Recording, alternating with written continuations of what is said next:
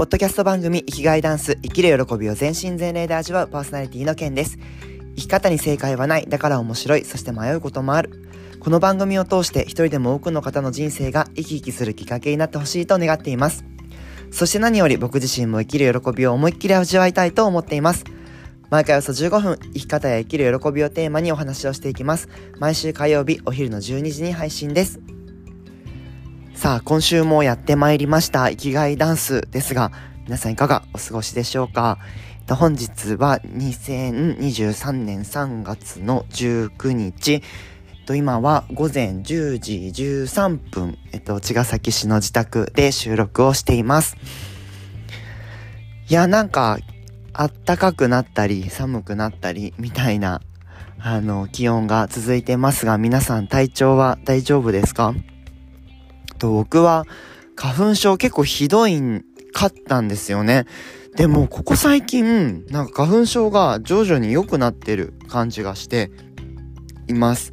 まあ、もちろんお薬飲んでるんですけど、まあ、お薬飲んでも本当にひどかった時期あったんですが、ここ最近は、あの、割と症状が年々軽くなっているのは、加齢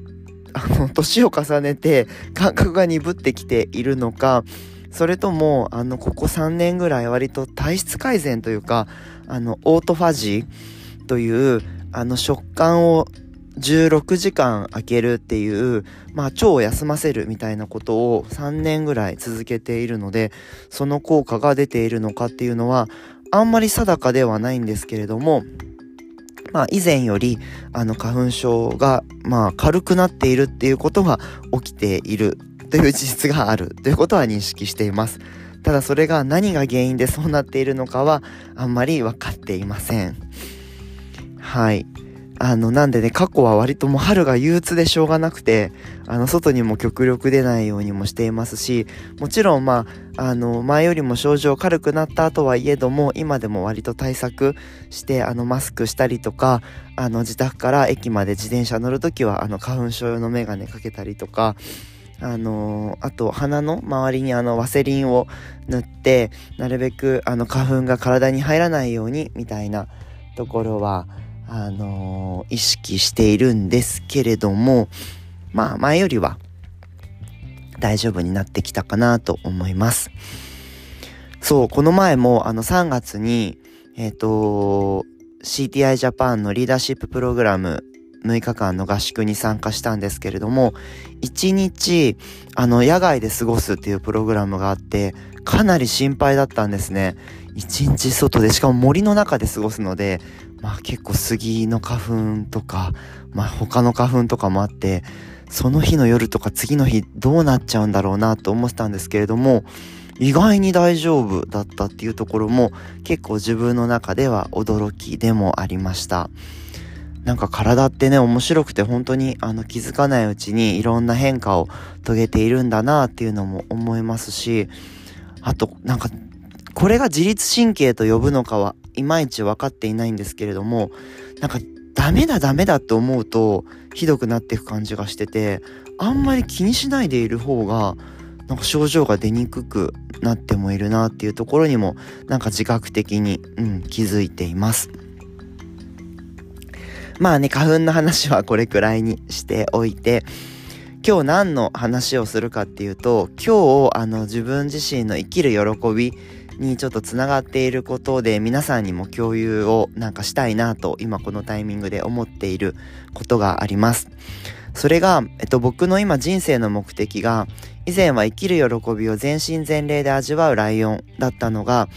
えっと、生きるものすべてを野生に戻すライオンっていうものに今少しずつまだこの言葉もあのフィックスしてないんですけどこんな感じのニュアンスでいきたいなとは思っています。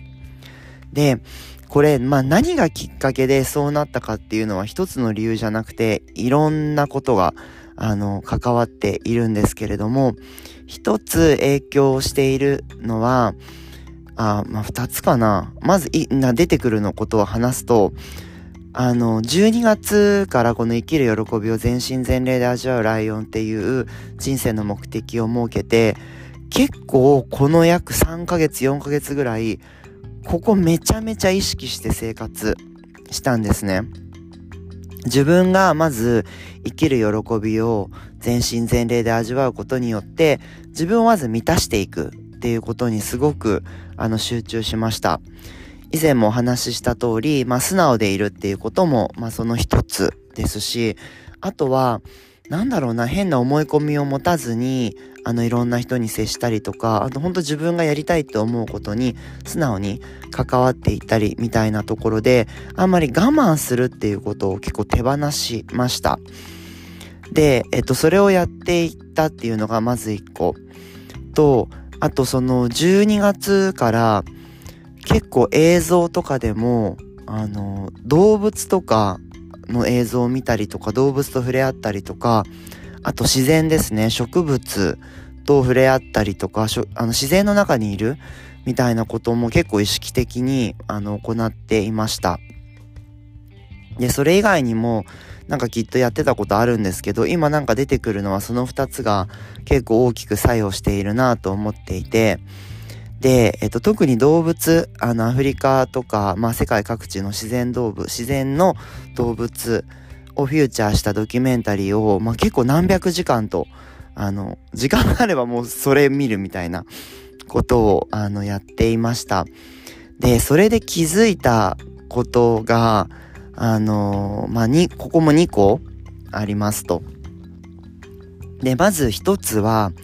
あの、自然で生きてる動物ですよね。で、動物は、自分がその動物に生まれたっていうことに疑問を抱いていないっ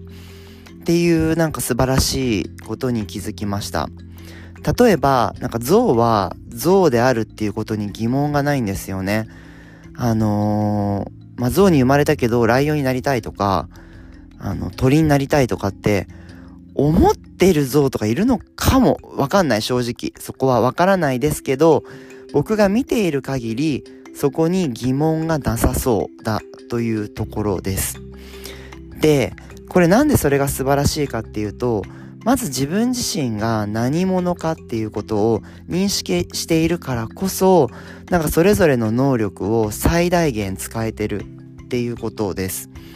またちょっと像を例え、像に例えると、象は、まあ、象であるってことをしっかり認識しているのであの長い鼻をどうやって使って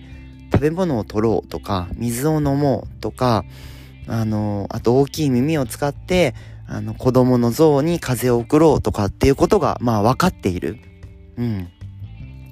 なんか自分自身が何者かであるっていうことを知ることによって自分のもともと兼ね備えている素晴らしさに気づくことができているっていうところはなんか動物が教えてくれている本当に素晴らしいことだなと思っています。で、二つ目は動物はやっぱりその自分自身に嘘がないっていうところも本当に素晴らしいことだなと思っています。もう今度ちょっと例えでライオンを出すと、まあ、皆さんライオンって聞くと、まあ、どんなイメージがありますか？うん。きっとねなんかそれぞれあのライオンに対して思っているイメージがあると思うんですけれどもきっと多くの方はなんかガオーみたいなイメージがあるんじゃないかなと思っています。実際僕もそのガオーのイメージがある人の一人です。ただ動物のドキュメンタリーを見ていて気づいたことはそのガオーっていうのは彼らの生きている時間の中では本当に短い時間でしかあのガオをやっていないっていうことなんですね。でそれって言い換えると常に全力でいないっていうことなんですね。でこれって何が素晴らしいかっていうとまあライオン基本寝てる時間が多いんですね。でいざ食べ物をあの狩るとか食べ物を得るっていう時に本来の力を最大限発揮してあの、うん、狩りに出かけるっていうことをします。なので本当に自分に嘘がなく頑張りすぎないというか肩肘張らずに常に力んでいる状態ではないっていうところがあの動物の本当に素晴らしいことところだなと思っています。かたや今あのお話しした2つを人間に当てはめると何が起きているかっていうところです。まず一つ目の自分が本来持っているその人として認識できているかっていうところはどうでしょうか？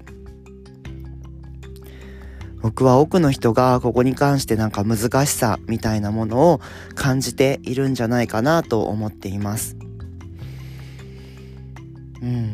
自分がね何者であるかっていうところにあの疑問がなくその人の人生を生き切っていると感じている人はどれくらいいるでしょうか？そして今度二つ目です。本来の自分の力を思う存分発揮するっていうところにもちょっとあの視点を動かしてみたいと思います。さっきライオンは本当に全力を出さなきゃいけない時に全力を出している。それ以外の時はまあ自由に生きているんですけれども果たして人間はどうでしょうか？僕から見ると人もなん人はね本当はねもうちょっと自由に生きたいのになんか頑張りすぎてしまう。常に全力を出しすぎてしまっているような感じにもあの捉えています。すごい不思議だなと思っています。この2つに関して僕は今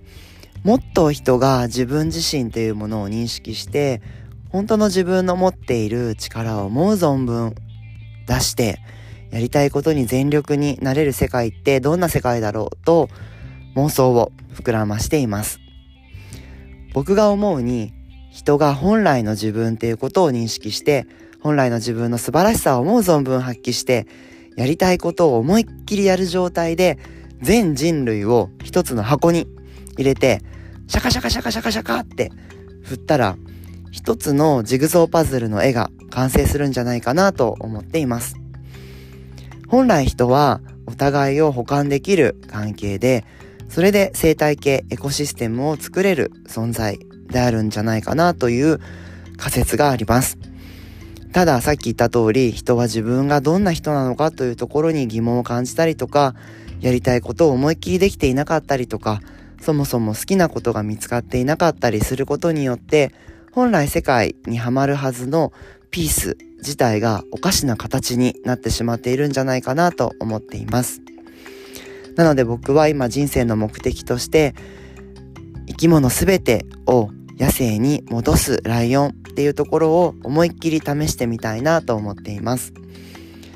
まあ全員が全員ね野生に完璧に戻るということは僕自身も望んでいないですがもう少しこの野生と人間の間みたいな風に生きれるともっと多くの人が幸せになれるんじゃないかなと思っています。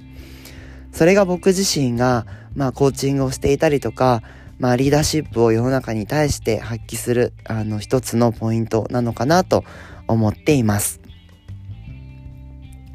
なんかこれもね自分が今考えると将来やろうと思っているあの、大人が最高に幸せになる保育園を経営するとか、まあ一つの大きなコミュニティ、それが、まあ村なのか市なのか、ちょっとそこは分かってないんですけれども、それを作るっていうところにも何かつながってくるところだなというふうに感じています。僕はこれから、まあ、次のリーダーシップのプログラムのリトリートが6月にあるんですけれども、ちょっとこの野生に戻すみたいなところをテーマに、の3ヶ月思いっきり生きてみようと思っています。皆さん今週も聞いてくださってどうもありがとうございます。生きがいダンスでは皆さんからのメッセージも募集しております。メッセージは公式のインスタグラムなどを通じて頂戴できると嬉しいです。まあ僕の個人的なあのインスタやあのメールとか Facebook からでもメッセージお待ちしていますので、あのもしよかったらメッセージいただけると嬉しいです。それではまた来週火曜日午後12時にお会いしましょう。ここまでのお相手は生きる喜びを全身全霊で味わうライオンパーソナリティのケンでした。ありがとうございます。